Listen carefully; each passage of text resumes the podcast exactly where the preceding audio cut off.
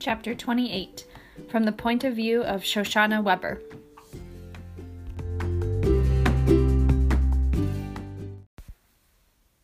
By the time I get to Portland Street, I'm walking so fast that the others are half a block behind me and running to catch up.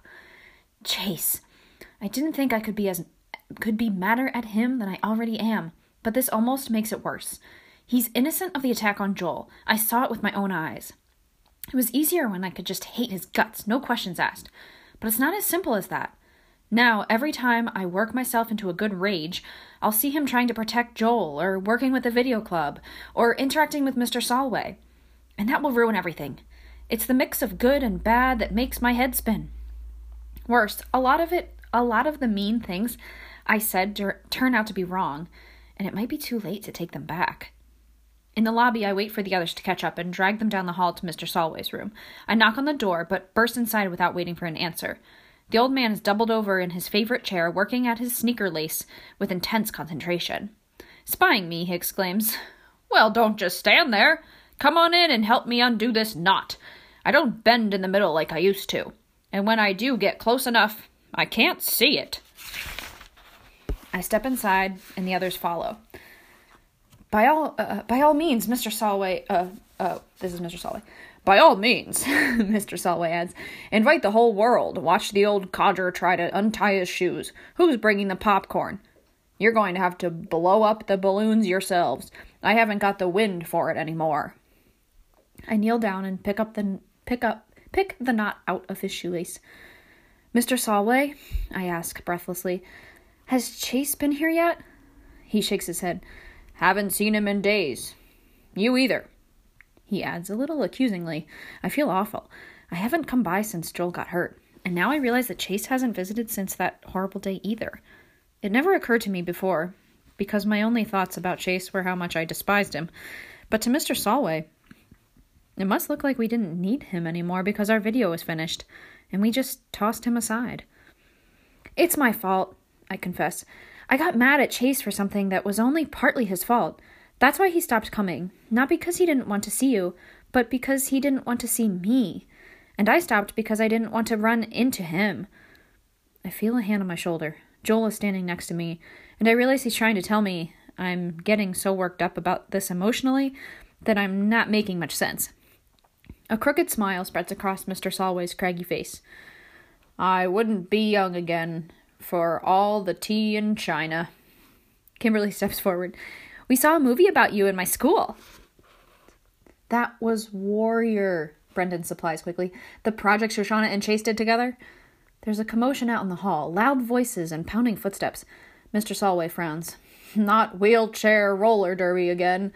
The greatest generation. They think they own the world. I poke my head out the door in time to see Chase sprinting toward me with all of all things, a vacuum cleaner clutched in his arms. As I watch, he's yanked violently backward off his feet. He falls hard, clinging to the appliance. Aaron is on the floor behind him, both hands on the electrical cord that brought Chase down. Bear hurdles the fallen Aaron and descends on Chase like a bird of prey, and when Chase won't give up the vacuum, Bear rains punches on his head and shoulders. I hear a cry of outrage from Kimberly, but it's not as loud as my own. The two of us rush forward and jump on Bear, trying to pull him off Chase, and it works. He scrambles back to his feet and shoves us away from him. Kimberly bounces off the wall, and as we stumble together, our heads meet with a crack. I see stars. Hey! Little undersized Brendan comes flying at Bear, his anger lending him courage nobody ever knew he had. He begins pummeling Bear, landing blow after blow. It's insane. David versus Goliath.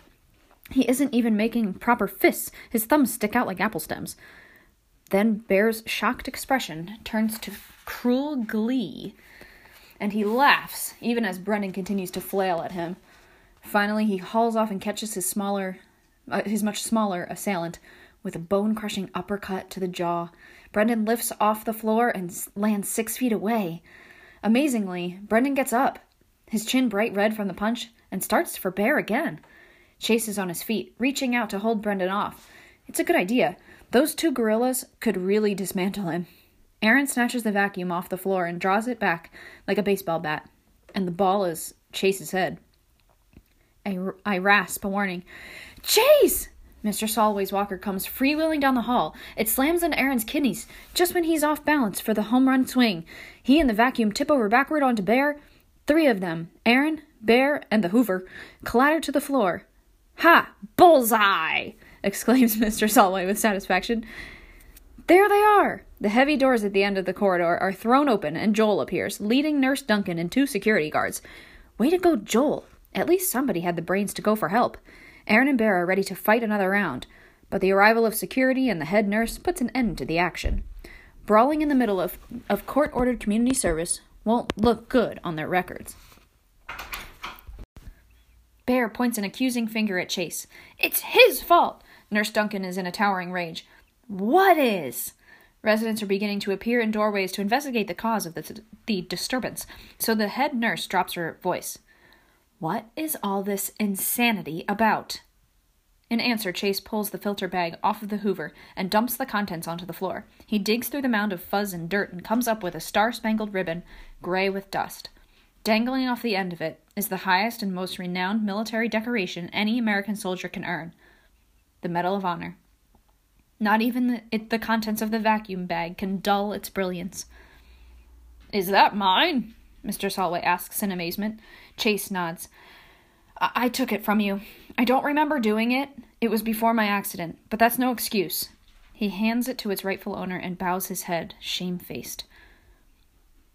It was the old you, Brendan mumbles around a rapidly swelling jaw.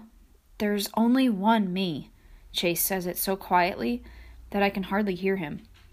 Mr. Solway turns the medal over in his fingers. He seems stunned. What about those two clowns? he asks. Were they in on it? Aaron and Bear turn terrified eyes on their former best friend. It was just me, Chase replies. I took it and I hid it behind the loose cedar shake on the roof of my house. That's what I was doing when I fell. I guess I got what I deserved. He shakes his head. I don't know why I would do such an awful thing. I must have thought I could sell it. Mr. Solway looks shocked and very sad. I almost speak up for Chase, but the sight of the stolen medal strikes me mute. Good Chase, bad Chase. There's no question that we're looking at the handiwork of the worst one of all. I can tell that Joel wants to support Chase, but he doesn't know what to say. He's the quiet twin, I'm the mouthy one. Brendan's jaw is turning purple, so he's not talking either. Kimberly's completely lost. And Aaron and Bear are so relieved that no one's blaming them that they're keeping their mouths shut too. The only words come from Nurse Duncan. Well, I have no idea what any of this is supposed to mean. The one thing I understand is that a crime has been committed here. She takes a deep breath. I'm calling the police.